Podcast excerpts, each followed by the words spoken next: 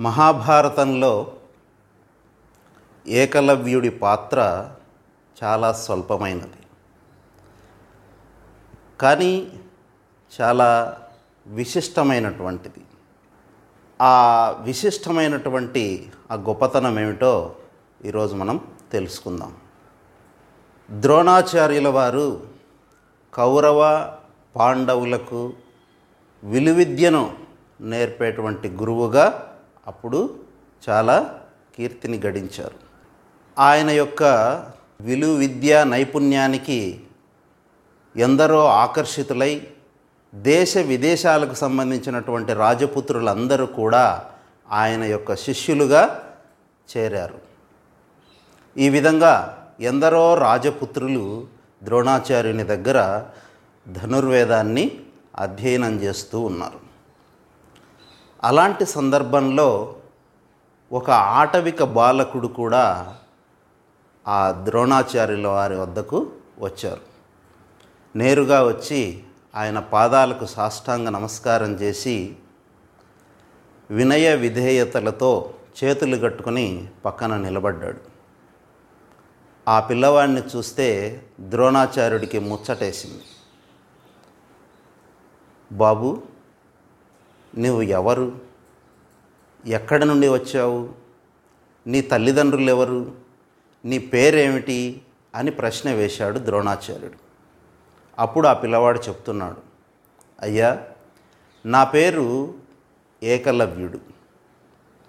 నేను ఒక ఆటవికుణ్ణి నా తండ్రి హరిధన్వుడు అనేటువంటి ఒక ఆటవిక రాజు కోయ దొర అని చెప్పారు. సరే మరి ఇక్కడికి ఎందుకు వచ్చావు? అని ద్రోణాచార్యుడు ప్రశ్న వేశాడు. అప్పుడు మళ్ళీ ఏకలవ్యుడు చెప్తున్నాడు. అయ్యా తమరి దగ్గర శిష్యరికం చేసి ధనుర్విద్యను అభ్యసించాలని నాకు ఒక బలమైన కోరిక. అందుకై మీ చెంతకు చేరాను. దయచేసి నన్ను మీ శిష్యునిగా అంగీకరించి నాకు ధనుర్వేద భిక్షను పెట్టండి మహానుభావ అని వేడుకున్నాడు ఆ ఏకలవ్యుడు. సరే ద్రోణాచార్యునికి చాలా సంతోషం వేసింది. ఆ పిల్లవాడిని చూస్తే ముచ్చటేసింది. తన శిష్యుడిగా స్వీకరించాలి అని అనుకున్నాడు. కానీ ఆయన మనసులో ఇంకో ఆలోచన వచ్చింది వెంటనే. ఏమిటి? తాను ముందే ఒక నిర్ణయం తీసుకున్నాడు. బ్రాహ్మణులకు క్షత్రియులకు మాత్రమే తాను ధనుర్విద్యను నేర్పిస్తాను. మిగతా వారికి నేను ధనుర్విద్యను నేర్పించను అని తాను ముందుగానే ఒక నిర్ణయం తీసుకున్నాడు. అది గుర్తొచ్చి అదే విషయాన్ని ఆ పిల్లవాడికి చెప్పి బాబు నేను ముందుగా తీసుకున్న నిర్ణయం కారణంగా నిన్ను నేను శిష్యుడిగా స్వీకరించలేకపోతున్నాను. కాబట్టి నువ్వు నా దగ్గర విద్యను నేర్చుకునే అవకాశం లేదు అని చెప్పాడు. సరే ఏకలవ్యుడు ఏమాత్రం బాధపడకుండా ఆయనకు మరొకసారి ప్రణామాలు అర్పించి ఆయన దగ్గర సెలవు తీసుకుని తిరిగి వెళ్ళిపోయాడు. వెళ్ళిన తర్వాత అతని మనస్సులో ధనుర్వేదాన్ని అధ్యయనం చేయాలి విలువిద్యలో గొప్ప చాతుర్యాన్ని సాధించాలి అనేటువంటి పట్టుదల మాత్రం పోలేదు. ఆ కోరిక మళ్ళీ మళ్ళీ అతని హృదయంలో తలెత్తుతూనే ఉంది. సరే ఎలాగైనా సరే విద్యను నేర్చుకోవాలి. మరి ఎలా నేర్చుకోవాలి అని ఆలోచించి అతనికి ద్రోణాచార్యుల మా వారి మీద ఉన్నంత గురి ఇంకా ఎవరి మీద కలగలేదు. అందుకని ద్రోణాచార్యుడి ద్వారానే నేను విద్యను అభ్యసించాలి. కానీ ద్రోణుడు శిష్యుడిగా స్వీకరించలేదు. మరి ఎలా? అలా ఆలోచించి ఒక నిర్ణయం తీసుకున్నాడు. ద్రోణాచార్యుల వారి యొక్క ప్రతిమను తాను తయారు చేసుకొని ఆ ప్రతిమను అక్కడ పెట్టుకొని ఆ ప్రతిమయే ద్రోణుడు గురువు అనే భావనతో విలువిద్యను తాను స్వయంగా నేర్చుకున్నాడు. అలా గురువు పట్ల ఉన్నటువంటి ఆ శ్రద్ధకు అతని మనస్సులోనే ఎన్నెన్నో రహస్యాలు స్ఫురిస్తూ వచ్చాయి. ఆ విలువిద్యకు సంబంధించినటువంటి రహస్యాలన్నీ కూడా అతనికి మనస్సులో స్ఫురిస్తూ వచ్చాయి. తదనుగుణంగా అతను అభ్యాసం చేయటం గొప్ప నైపుణ్యాన్ని సాధించటం జరిగింది. సరే ఇలా అడవిలో ద్రోణాచార్యుల యొక్క ప్రతిమను గురువుగా భావించి ఆయన విద్యను అభ్యసిస్తూ ఉన్నాడు. ఇక్కడ కౌరవులు పాండవులు ఇంకా ఎందరో రాజపుత్రులు అందరూ కూడా ద్రోణుల వారి చెంత ప్రత్యక్షంగా విద్యను అధ్యయనం చేస్తూ ఉన్నారు. సరే కాలం గడుస్తూ ఉంది. కొంతకాలం జరిగిన తర్వాత పాండవులు గురువుగారి అనుమతితో అడవికి వేటకు బయలుదేరారు. ఆ బయలుదేరే సమయంలో వారితో ఒక వేట కుక్కను కూడా తీసుకొచ్చారు. అందరూ అడవికి వచ్చారు వేటాడుతూ ఉన్నారు. కుక్క కూడా ఒక మార్గంలో వేటాడుతూ వెళ్ళింది. అది అలా అలా వెళ్ళిపోయి కొంత దూరం అయిన తర్వాత అక్కడ చూసేసరికి ఒక బాలుడు కనపడ్డాడు. అతను బాగా మట్టి కొట్టుకుపోయినటువంటి శరీరంతో ఒక వికృతమైన రూపంగా కనపడ్డాడు. అతను బాగా మాసిపోయిన వస్త్రాలతో ఒక అనాగరిక బాలుడుగా కనపడ్డాడు. అతన్ని చూసి కుక్క మొరిగింది. అలా మరుగుతూ ఉంటే దూరాన్ని నుంచి గమనించాడు ఏకలవ్యుడు. తనకు అంతవరకు నేర్చుకున్నటువంటి విలువిద్యను ప్రదర్శించాలని అనుకున్నవాడై బాణాలని ఎక్కుబెట్టి ఒకేసారి ఆ నోటి నిండా కుక్క నోరు తెరిచి గౌ గౌ అని అరుస్తూ ఉంటే కుక్క నోరు తెరిచి భౌ భౌ అని అరుస్తూ ఉంటే ఆ నోటి నిండా బాణాలు గుచ్చుకునేలాగా ఒకేసారి బాణప్రయోగం చేశాడు. అది కేకలు పెట్టుకుంటూ అరుచుకుంటూ పాండవుల దగ్గరికి పరిగెత్తుకుంటూ వచ్చింది. పాండవులు చూశారు. నోట్లో ఒకేసారి ఇన్ని బాణాలను ప్రయోగించటం మాలో ఎవరికీ తెలియదే ఈ విద్య. ఇలా చేసినవాడు ఈ విద్యను ప్రదర్శించినవాడు ఎవడు ఇక్కడ? ఇతను ఎవరో చాలా గొప్ప చాతుర్యం కలిగినటువంటి విలువిద్యాపరుడై ఉన్నాడే అని ఆశ్చర్యం చెందినవారై అలాంటి వాడు ఎవడో అతన్ని ప్రత్యక్షంగా మనం చూడాలి అని అనుకుని వెతుక్కుంటూ వచ్చారు. కనపడ్డాడు ఏకలవ్యుడు. అయ్యా ఈ బాణప్రయోగం చేసింది మీరేనా? అని అడిగారు. అయ్యా మీరు చూడడానికి ఆర్యపుత్రుల్లాగా కనపడుతున్నారు. మీకు నా హృదయపూర్వక నమస్కారాలు. ఈ బాణప్రయోగం చేసింది నేనే. నా పేరు ఏకలవ్యుడు అని చెప్పాడు. చూశాడు అర్జునుడు. చూసి ఇంతవరకు నాకు మా గురువుగారు బోధ చేయలేదే ఇలాంటి విద్యను అని అనుకుని అయ్యా నీకు ఈ విద్యను బోధ చేసినటువంటి గురువు ఎవరు? అని అడిగాడు అర్జునుడు. వెంటనే సమాధానం చెప్పాడు ఏకలవ్యుడు. నా గురువు ద్రోణాచార్యుడు అన్నాడు. ఆశ్చర్యం వేసింది అర్జునుడికి. అదేమిటి? నా గురువు గారు నాకు తెలియకుండా ఈ పిల్లవాడికి ఇంత విద్యను నేర్పించాడా? నాకు ఒక మాట ఇచ్చారే గురువుగారు. నా శిష్యులందరిలో ఒక మేటి అయినటువంటి విలువిద్యాపరుడుగా సాటిలేని వీరుడుగా నిన్ను తీర్చిదిద్దుతాను అని నాకు మాటిచ్చాడు. మరి నాకంటే ఎక్కువగా ఈ పిల్లవాడికి బోధ చేశాడు ఈ విలువిద్యను.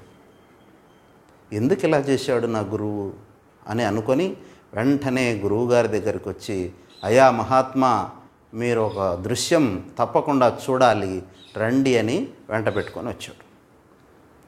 చూపించాడు. చూడండి ఈ కుక్క నోటిలో ఒకేసారి ఎన్ని బాణాలు ప్రయోగించాడు. ఇదిగో ఈ పిల్లవాడు. అతని గురువు ఎవరో తెలుసా? తమరే అని చెప్తున్నారు. ఎప్పుడు రహస్యంగా ఈ పిల్లవాడికి ఈ విద్యను మీరు బోధ చేశారు? అని అడిగాడు అర్జునుడు. ద్రోణాచార్యుల వారికి కూడా ఆశ్చర్యం వేసింది. నేను ఎప్పుడూ ఈ పిల్లవాడికి బోధ చేయలేదే నేను ఎలా గురువునయ్యాను అని అనుకొని బాబు నీకు నేను ఎప్పుడు బోధ చేశాను? ఏమిటి? నన్ను గురువుగా స్వీకరించానని చెప్తున్నావు కదా అది ఎలా సంభవం? అని అడిగాడు. అయ్యా ఇదిగోండి. ఈ ప్రతిమ చూశారా? ఇది మీరే. మీరు స్వయంగా నాకు బోధ చేస్తున్నట్లుగా భావన చేస్తూ నేను ఈ విద్యనంతా అధ్యయనం చేశాను. కాబట్టి నా గురువు మీరే అని చెప్పారు. అప్పుడు ద్రోణాచార్యుడు ఆ గురు భక్తికి ఆశ్చర్యపోయాడు. సరే ఇప్పుడు ద్రోణాచార్యుల వారికి ఒక సమస్య. అర్జునుణ్ణి సాటిలేని వీరుడిగా తీర్చిదిద్దుతాను అని మాటిచ్చాడు. అంతకంటే గొప్ప వీరుడుగా కనపడుతున్నాడు ఏకలవ్యుడు. ఏం చేయాలి? అని అనుకున్నాడు. సరే ఈ పిల్లవాడు ఇంతకుముందు తాను శిష్యుడిగా స్వీకరించకుండా నిరాకరించబడినటువంటి పిల్లవాడే కదా అని గుర్తించాడు ఈ ద్రోణాచార్యుడు. అన్నీ గుర్తొచ్చాయి. ఇతని తండ్రి హరిధన్వుడు అనేటువంటి ఒక కోయ దొర. అతను జరాసంధుడికి ముఖ్య అనుచరుడు. ఇప్పుడు ఈ పిల్లవాడు ఇప్పటికే ఇంత విద్యను అధ్యయనం చేశాడు. ఇంకా కాలం గడిచే కొద్దీ ఇంకా ఇంకా ఇంకా విద్యలో ప్రావీణ్యాన్ని సంపాదిస్తాడు. అప్పుడు తన తండ్రికి జరాసంధుడితో ఉన్నటువంటి పరిచయం కారణంగా ఇతను కూడా జరాసంధుడి సైన్యంలో చేరిపోతాడు. చేరిపోయినప్పుడు ఏమవుతుంది ఇతని యొక్క ఈ విలువిద్యా చాతుర్యాన్ని ఆసరాగా తీసుకొని ముందే దుర్మార్గుడైనటువంటి ఆ జరాసంధుడు ఇంకా ఇంకా దుర్మార్గ పనులని చేస్తాడు. తద్వారా సమాజంలో దుర్మార్గం బాగా పేటరేగిపోతుంది. కాబట్టి ఇలాంటి వాడు ఇంకొక దుర్మార్గపు రాజు చేతిలో పడకుండా చూడాలి. మరి ఏం చేయాలి? పోనీ ఇంకొకరిని ఆశ్రయించకుండా తన పాటికి తానే ఒక గొప్ప వ్యక్తిగా ఎదగడానికి కావలసిన శక్తి సామర్థ్యాలు అతనిలో ఉన్నాయా అంటే శక్తి ఉంది కానీ తగిన స్తోమత లేదు. మహా అయితే ఆ అడవికి రాజు కాగలడు కానీ సమాజంలో ఒక ఉన్నతమైనటువంటి రాజ పదవిని అలంకరించలేడు. కాబట్టి ఏదో ఒక రాజు ఏదో ఒక ఆశ చూపితే ధనం కావచ్చు రాజ్యం కావచ్చు. ఇదిగో ఈ రాజ్యం నీకు నేను బహుకరిస్తాను అని ఏ రాజైనా ఆశ చూపితే అప్పుడు తప్పకుండా వీడు వాళ్ళ వశమవుతాడు వాడు దుర్మార్గుడైతే వీడి విద్యంతా దుర్మార్గపు పనుల్లోనే వినియోగింపబడుతుంది.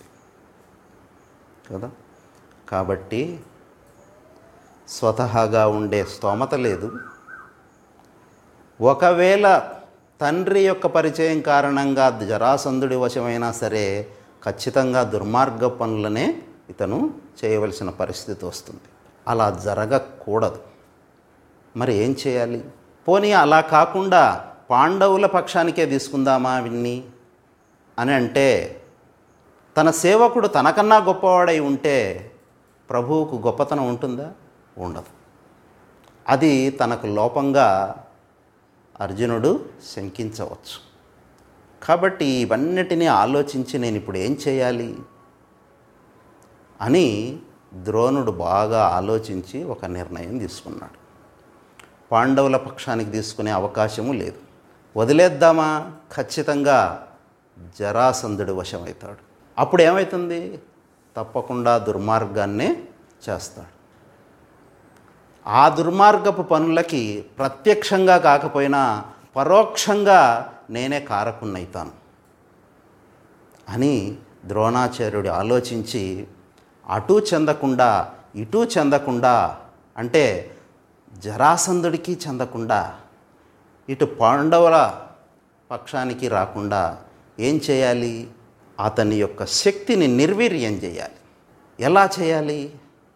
అతనికి ఉన్నటువంటి బొటన వేలుని లేకుండా చేయాలి. బొటనవేలు లేకుండా ఉంటే విలువిద్యలో బాణాలు సంధించేటువంటి ఆ శక్తి చేతికి ఉండదు. అందుకని ద్రోణాచార్యుడు ఇటు శిష్యుడైనటువంటి అర్జునునికి న్యాయం చేకూరుస్తూ సమాజంలో దుర్మార్గం పెట్టలేకుండా ఉండడం కోసం ఏకలవ్యుణ్ణి గురుదక్షిణగా ఆ బొటనవేలుని అడగటం జరిగింది. బయటికి స్వార్థంగా అనిపించిన అందులో అంతర్లీనంగా ధర్మ సంస్థాపనకు తాను చేయుతనిచ్చిన వాడైతాడు కాబట్టి ఏం చేశాడు? ఆ బొటనవేలుని గురుదక్షిణగా స్వీకరించటం జరిగింది. కాబట్టి ఈ విధంగా ఆలోచిస్తే ద్రోణాచార్యుల వారు చేసింది కొంతలో కొంత స్వార్థం కనపడినా కొంచెం ఎక్కువగానే సమాజ శ్రేయస్సును కోరినవాడు అయ్యాడు కాబట్టి న్యాయమేనేమో అని అనిపిస్తుంది. అందుకని ద్రోణాచార్యుల వారి యొక్క ఆ గురుదక్షిణ సమంజసమే అని నా అభిప్రాయం. ఇంకా ఏమైనా లోతులుంటే విఘ్నులు దాన్ని ఆలోచిస్తారని ఆశిస్తూ హరి ఓం ప్రణామాలు.